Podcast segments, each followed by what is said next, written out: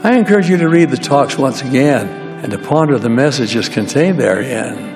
I found in my own life that I gain even more from these inspired sermons when I study them in greater depth. The basic pattern is to identify the fundamental doctrine or principle that's being taught, find any invitations associated with and related to that doctrine or principle, and then also recognizing the promised blessings if we act in accordance with that invitation. Welcome to Words of the Prophets podcast. My name is Todd. I'm here with my friends Rivka and Burke, and this is a podcast where we discuss the latest talks from the General Conference of the Church of Jesus Christ of Latter day Saints. How are you today, Rivka? I'm doing great, thanks. How are you, Todd? Awesome. I'm doing very well, thank you. Any exciting things in your life right now? Uh, my kids got their braces off, and so we're mostly finished with orthodontist appointments. Wow. Which is really That exciting. is a big deal. Like, you know, 25 years ago when I got my braces off, I went in the last day and they took the braces off and they bonded a couple of retainers, and I was finished. Mm-hmm. And with my kids, I have two of them. It's like as they got closer to getting them off, the checkups and adjustments got closer and closer to, you know, gather and more frequent. And then they got it off, and then they had to come back and get molded for retainers. And then they had, came and got one of them got a, per, a temporary one, and one of them got their actual one. And then they both had to go in for bonding on the bot. Like, I feel like all I've done for the last six weeks is go to the orthodontist with one or the other of my kids. I can't believe how much it's taken. So when I say they both have their braces off and we're pretty much done, I feel like it's like my ah, my calendar freed up all of a sudden. I was going Yeah. like like two to four times a week for the last month and a half. So yeah, it that took is a two to four too many. It took a staggering amount. I was glad it was like a flat fee that I was paying because I kept thinking if I was paying for each of these appointments, I would be livid right now be more efficient, but I'm sure they have their reasons. I don't know. I'm glad to be finished with that though. yeah. I think we're all old enough to remember when braces were uncommon. Yeah, it's true. They're Yeah. much more common now. And well, though my kids have had them for a while because they inherited my husband's side of the family's unusual Oh, low blow. stuff. Just, Yeah, just wow. accurate. Just Yeah, accurate. His true. family has missing teeth, and like one of my kids had to have a s- spacer put in to widen his jaw. Well, really the mandible portion, so all of his teeth fit. So they've been in and out of orthodontics for about seven years. Right. So this is a big, That is a big lot. win. They're finally, they're finally done. They see the light at the end of the tunnel. Yeah. And lifetime retainer after this, or is that there an end to end to that too? Um, the bottom ones are bonded, so that's kind of lifetime. I don't know about the top ones. I'm sure the top ones are like at night forever. Yeah. Right. Yeah, I think retainers are forever. I still wear mine. So Yeah, at night. Yeah. Retainers are forever. That's a slogan that'll get you into orthodontia. Nothing else does.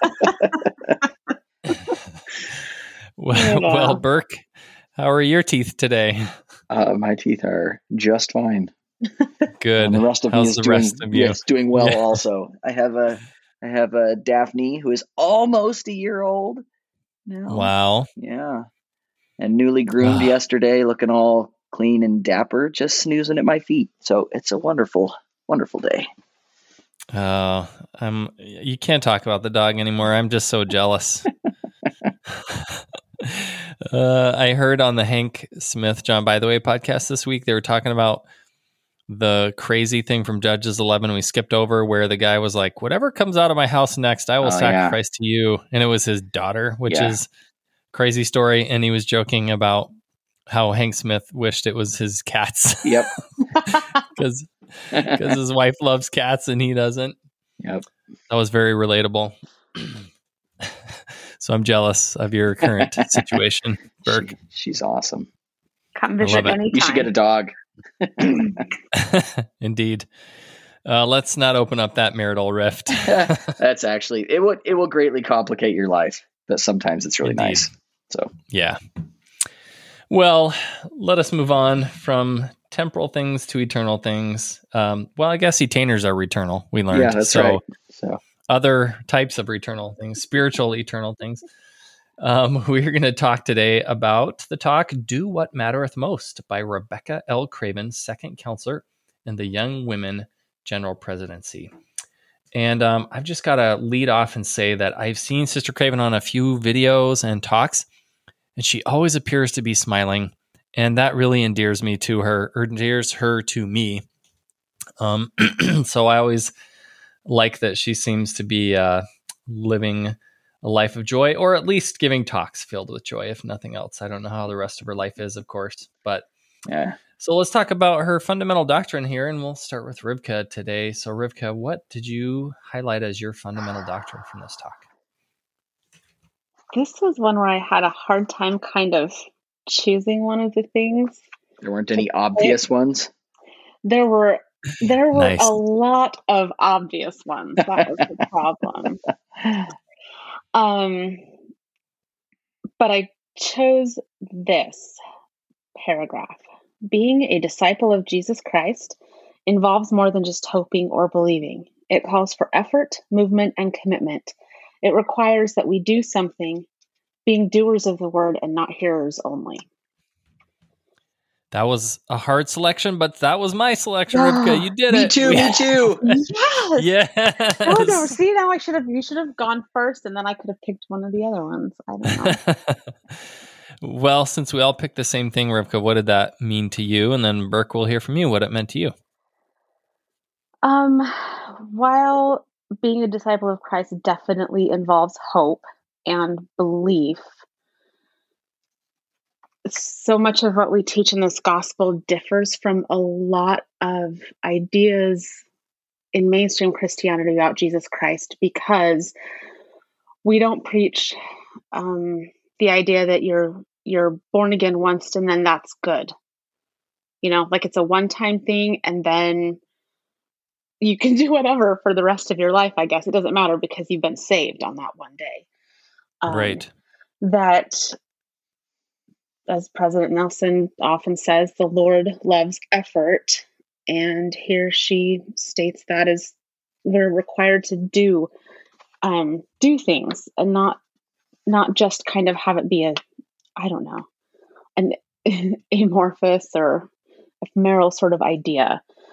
So when she she follows this up with a story where she she says a young friend a young woman of hers asked her how do you know that anything about the church is true? Because i feel nothing. So before she answers the question she asked her like tell me about your personal scripture study. And the girl said i don't read scriptures. And she said do you do come st- come follow me study with your family? No well what do you feel when you pray? I don't pray. And my, my response to her was simple. If you want to know anything you'll have to do something. And then she says this i love this. I invited my new friend to start doing the gospel of jesus christ. I loved that sen- that sentence. Doing the gospel of jesus christ. We often say like living the gospel of jesus christ but i don't know. Changing that word from living to doing is um i don't know. It's helpful. It kind of puts some even a little more feel of action into it start doing the gospel Yeah. of jesus christ Yeah, I love that. It was a great story, and doing the gospel is an awesome thing. I love it. Yeah. And, she And, says uh, conversion won't happen if you're not doing anything, which I mean, that's a scientific principle. Something has to be happening in order for change to occur in anything. So, And and it seems obvious when she says it, but in life, how often do we just stagnate and think, well, nothing's happening? Well, we're not doing anything either. So Yeah. awesome. Well, Burke, um, tell me tell me what this sentence meant to you or this little paragraph and why you chose it as the fundamental doctrine. Well, I think Rivka's answer was fantastic, but I wanted to add just a little bit from kind of my own history and training. Is I was thinking back at how often, say, in you know, in anesthesia or in the operating room in general, when you're learning in medicine, you do a lot of study first, and then you get the opportunity to actually do. And I think of how often either I asked someone I was training or when I was getting trained to do something, the first question someone asked was, "Have you done this before?" Mm-hmm. Because if you haven't, then someone needs to show you because you don't know how to do it. And it's, I think it's similar here. You know, she could say, "Well, I don't, I don't feel anything with the gospel." She's like, "Well, have you done the gospel before?" No.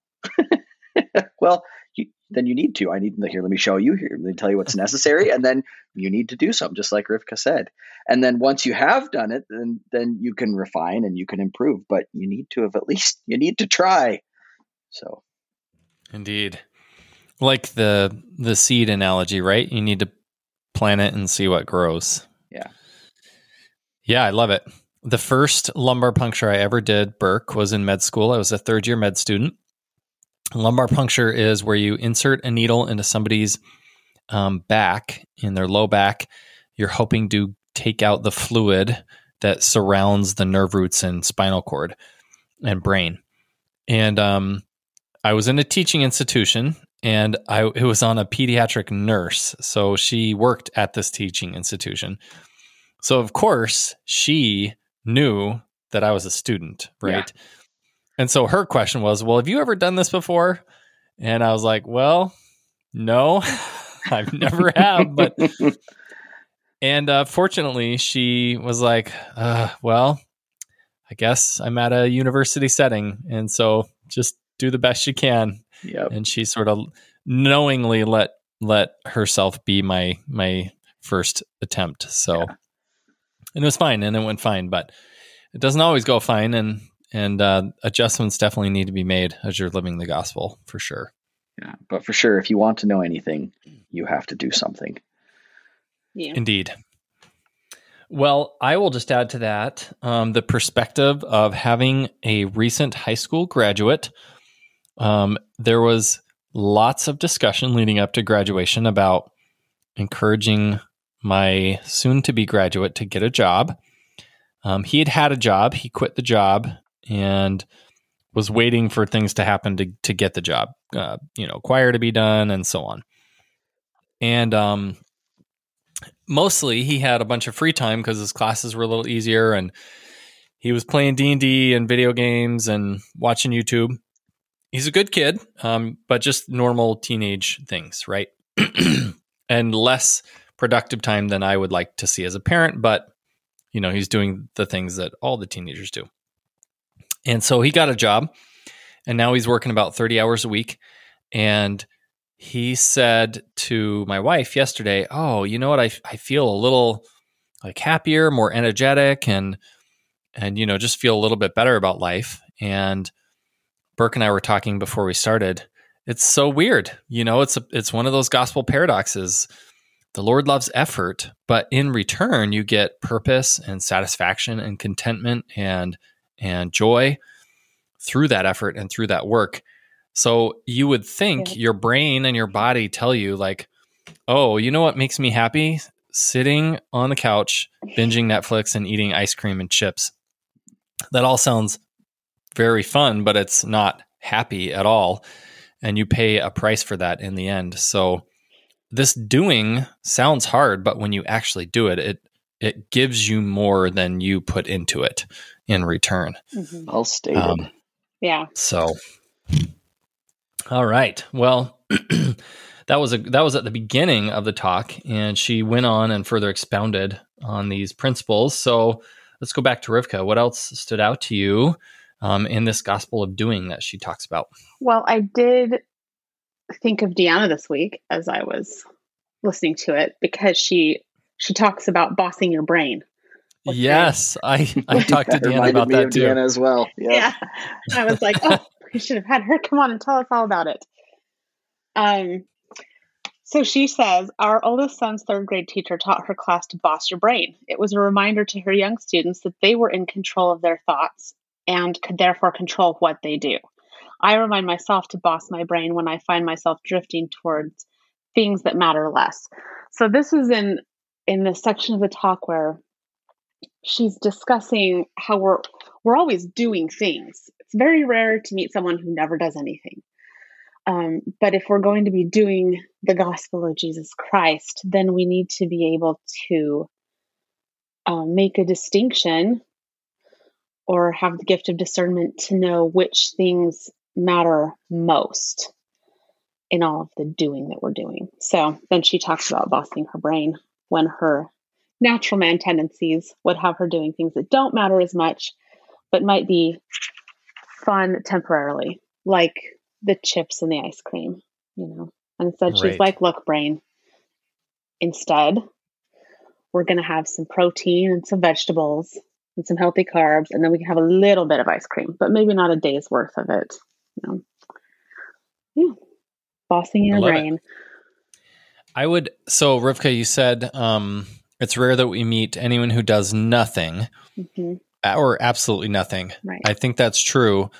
However, I would add some nuance to that and say, in my experience in my personal life and watching our generation and the youth, doing a whole lot of nothing is one of the biggest temptations that they have.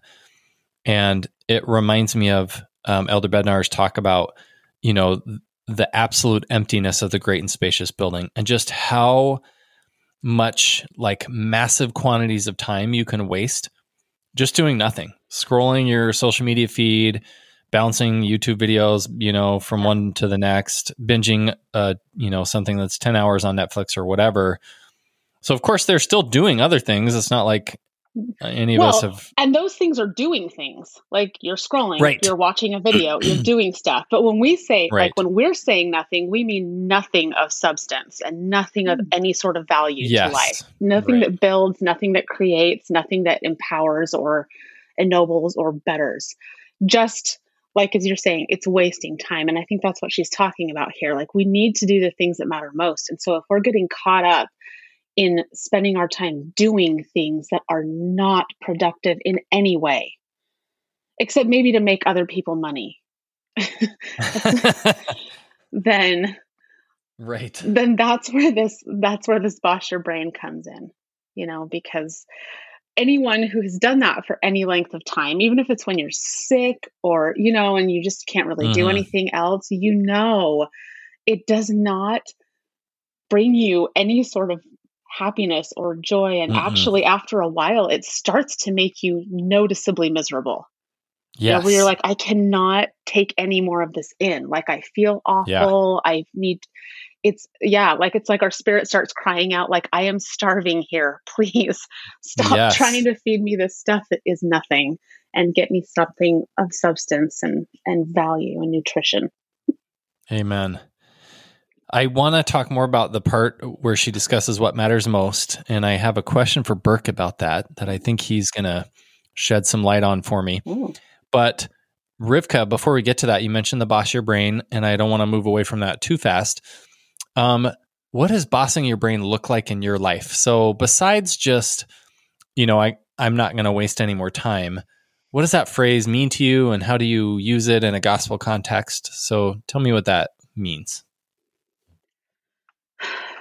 I find that one or the other, your spirit or your brain is going to be the boss. So one or the other of the things is driving what I'm doing.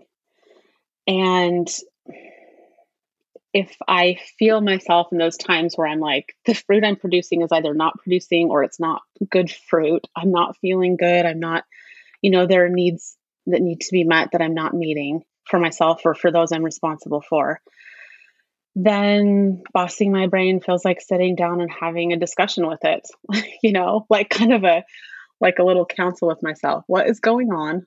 What do we need to do? Why am I not doing those things? You know, what's what's causing the drift or what's causing the lack of desire, you know, or laziness or I don't know, is there a struggle? And then and then addressing those things inside of me so then I can start um, doing the things that matter most and refocusing on those things. And that conversation never happens without um, prayer and the help of the Spirit to guide me. Yeah. So it's like a thoughtful self, thoughtful and honest self inventory is what you're describing. Yeah, that's what it's developed into. You know, when I was younger, it was kind of like this wrestle where I was like, I should be doing something else, but I'm not. And then if I've found that if I if I do it that way and it's more shallow and and and um, not as contemplative and certainly not as involved, not as spiritually involved, then what comes from that is almost always um, like derogatory self talk Hmm. which is also nothing by the way. That's also not nourishing right. and not helpful and and actively feeds the the nothing loop. Um, right. So for me, that's a pretty good distinction. Like if I'm falling into traps of deep negative self talk or self criticism, that's also part of that. then we get to say, okay, why are we doing this now? You know, like, and and getting the Lord involved certainly helps because the Lord never talks to us that way, and the Spirit will never um, bring messages of worthlessness or um, I don't know. The Spirit's critique is different than our natural man and the adversary's criticism. Right. They're different flavors. Right. Yeah. Yep. So. It's godly sorrow versus shame, right? For sure. Yeah. If if bossing your brain rises to the level of a full blown addiction, um, you know the twelve step programs, they they advocate this sort of just um what's the right word? Like bracingly shockingly hard self honesty of of just writing out all the things you need to change and and I think confession serves that purpose as well. Uh, there have been a number of young men who I've talked to, and I say, and we're talking about pornography, and they say, "Oh, I'm doing great," and I say, "Well, tell me about how many times you viewed pornography this week," and they're like, "Well, every day, but today I've decided not to do it anymore," mm-hmm. and I'm like, part of the confession is for you to see yourself honestly um, and then again, you know, turn it around, turn back to the Lord, and and not sort of wallow in that shame or self pity, but feel the the pain of the godly sorrow and allow it to drive you drive you to change. So it and it requires us to to be uncomfortable. Yes. For a time. Yeah. There is some discomfort that is involved in that that we kind of want to avoid. But if we do it and can work through that discomfort, the the feelings of love from our heavenly father and the and the um what's the word i'm looking for like where you all of a sudden as as you begin changing and your heart begins changing with the help of the savior your feelings for yourself change and they improve and they become mm-hmm. more positive and kinder and you don't have to you either get to sit in the discomfort of of the doing nothing and non-progression or the discomfort of making the change. But only one of those discomforts leads to finding comfort. And it's mm. it's the one where you change. So pick That's your discomfort. one of them's more temporary than the other. I love that. Beautifully said rivka. Well burke um, anything to add to that before we move to the next idea or topic? Well, i just when I read the paragraph right before the boss your brain one, she puts in many words what Todd would sum up as if Satan can't make you bad, he'll just make you busy. Ooh, I thought that's what I heard too. Yeah, that's what I heard when I read that in my head. So, uh, I was the whole time we've been talking. I'm like, do I say that? Have I said it too many times? so, thank you for bailing me out. Uh, well, I have a question for you, Burke. So, uh, going back even a few more paragraphs where she starts this whole discussion of it matter, what matters most. She says, In the Doctrine and Covenants, the Lord occasionally says, It mattereth not. It makes me ponder that if some things matter not or matter less, there must be things that matter most. In our efforts to do something or do anything, we might ask ourselves, What mattereth most? So, first of all, as I was reading that, I thought, I, it made me ponder, well, what matters not? Like, are there things that I think matter a lot that actually don't matter at all? So mm. she went the opposite direction that I was thinking when I first read it. And so that's something I guess I need to think about what things don't matter at all that I think matter a lot. Um, maybe, maybe Burke, we've talked about this before. Maybe BYU winning a football championship is one of those things. um, but but here's my question for you. And we've talked about this before, I think, on the podcast, but I think you have good answers for it. How do we know what matters most, Burke?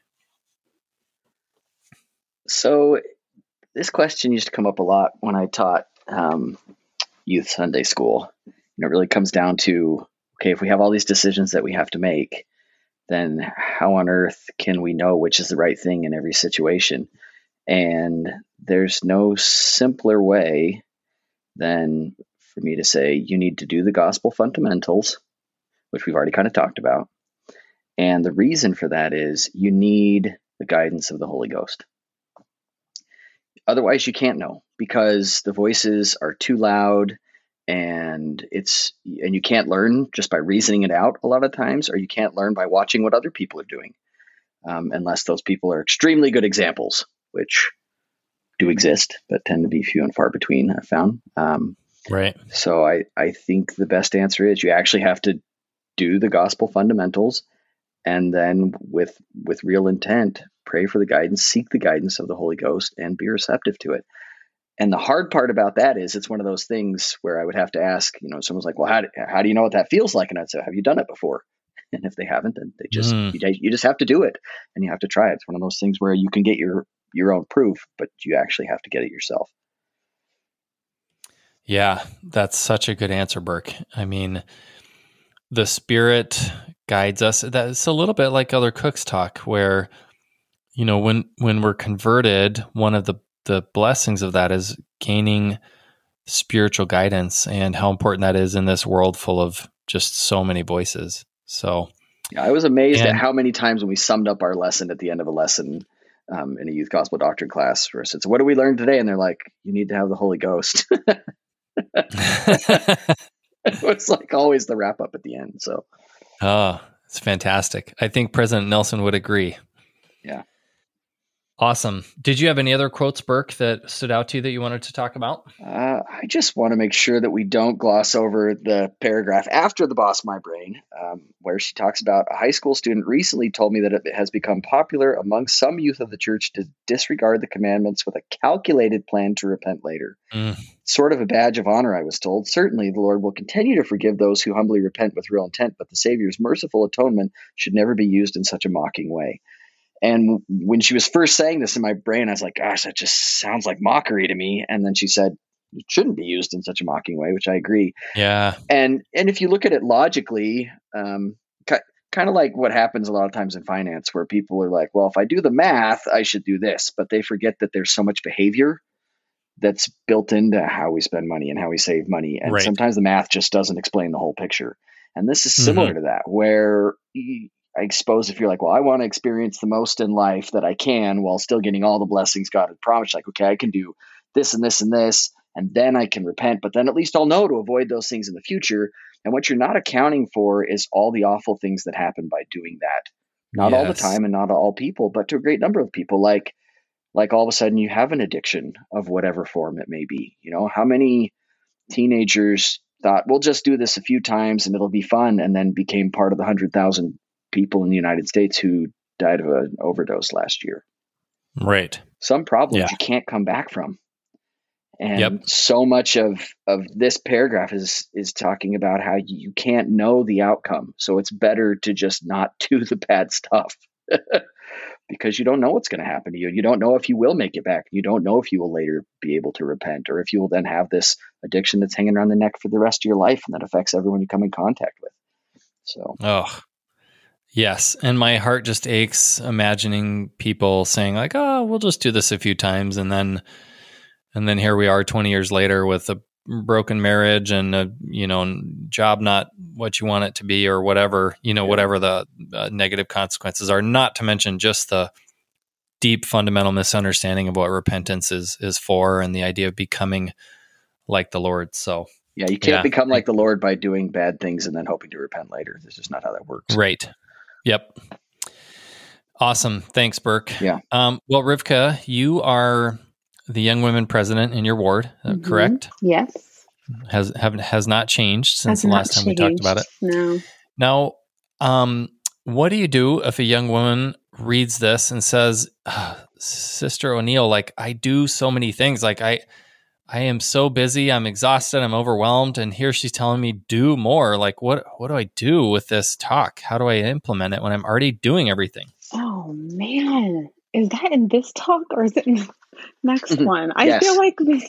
yes, it is. yes. it's in both of those. Here's the thing.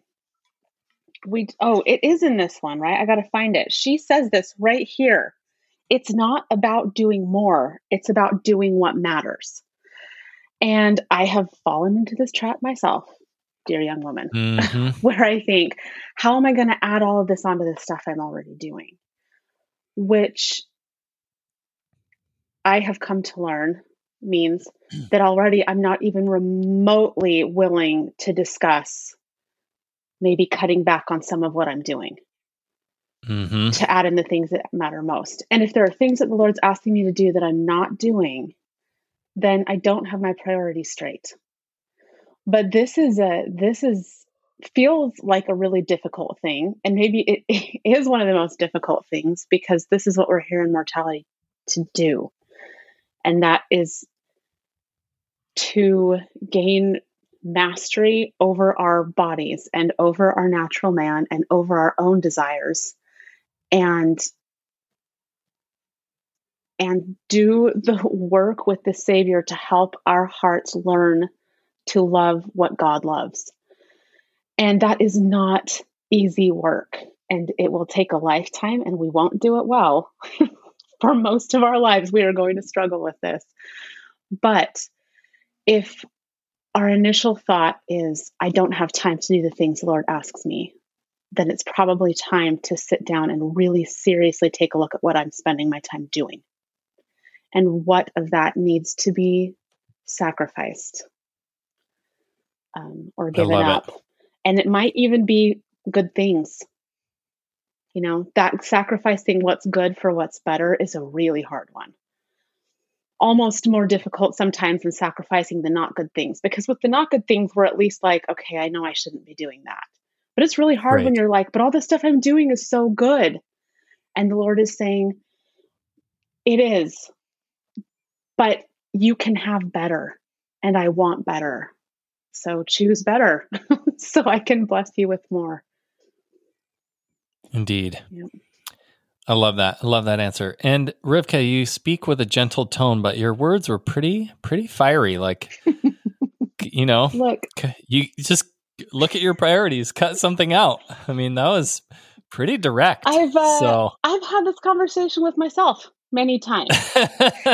it's a well practiced one, and it's Indeed. one where I have, when I have done it, as we've talked about before, the blessings that you, you that you get, and and the way that you feel, and the life you begin living, is so indescribably better than what you can yes. imagine that you're just how can you not do it with this fire you know where you're like listen just do this thing because i promise you it's awesome. All the stuff that you're struggling with right now can be that burden can be lifted and taken away. But th- it, it gets it gets done in this way. This is the way to do it. You can try a million other things and you'll just exhaust yourself more. So just amen. just do this one. Fantastic. Yeah. Well, um, let's talk about some invitations and promises. Burke, do you have any invitations or promise blessings that you found? Let us not underestimate our capacity to do those things that matter most. Our divine heritage gives us courage and confidence to do and be all that our loving Heavenly Father knows we can be. And I love that she put this in there because it is an invitation, because she's already told us we have to do all the things Rivka just talked about and then there might be that temptation to be like oh but it's too hard or it's too much and i can't change and i'm not doing anything right. And she's like no you're not allowed to think that. You're not allowed to underestimate your capacity to do the things that matter most. You are a oh. child of a divine royalty so you can do it. Amazing. Fantastic how that all ties together. Um rivka how about you? Any invitations or promises well, there's a lot right here at the end. Um, I love this paragraph. It's the second to the last paragraph. Um, because this invitation it's it's not stated really as an invitation, but it is an invitation to start on a path and she kind of gives you an order and a pattern for doing what she what she's asking us to do step by step.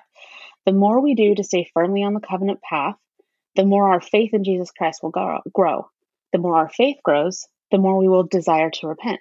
And the more we repent, the more we will strengthen our covenant relationship with God.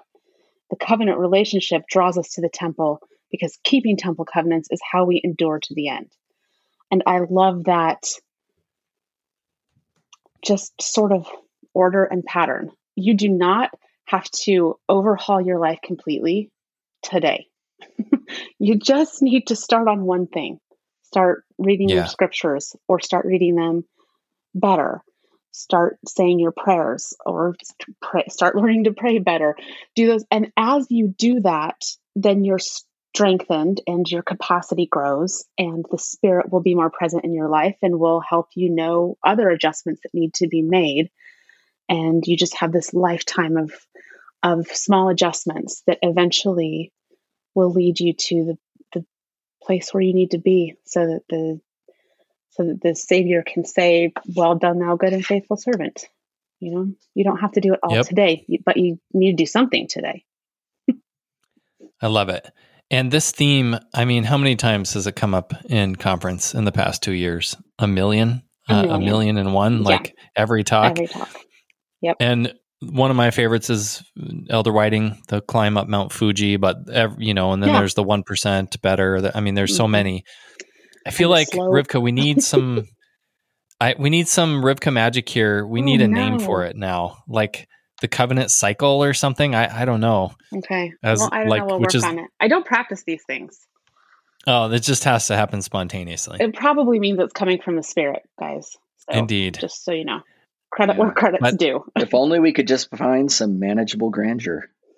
it is manageable grandeur. Indeed, that is true. Maybe we have the name, the manageable grandeur. I don't. I love yeah. it.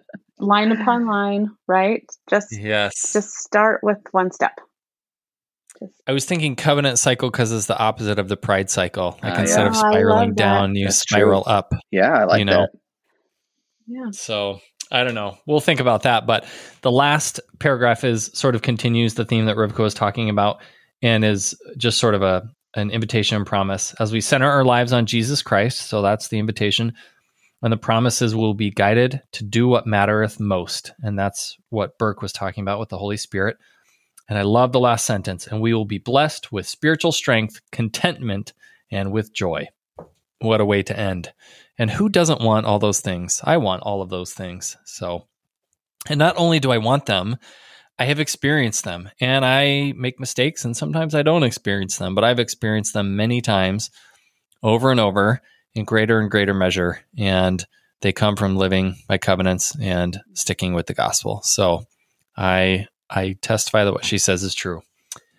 Well, the next talk we're going to discuss is covenants with God strengthen, protect, and prepare us for eternal glory. It might be hard to distinguish our conversation from this talk with the conversation we have coming up. Who, who knows? Very similar themes, but just an incredible talk as well. So, looking forward to discussing that one. In the meantime, you can get a hold of us on social media at Words of the Prophets Podcast on Twitter, Instagram, and Facebook, or through email at Words of the Prophets Podcast at gmail.com. So thanks for joining us today, everyone, and until next time, keep the faith.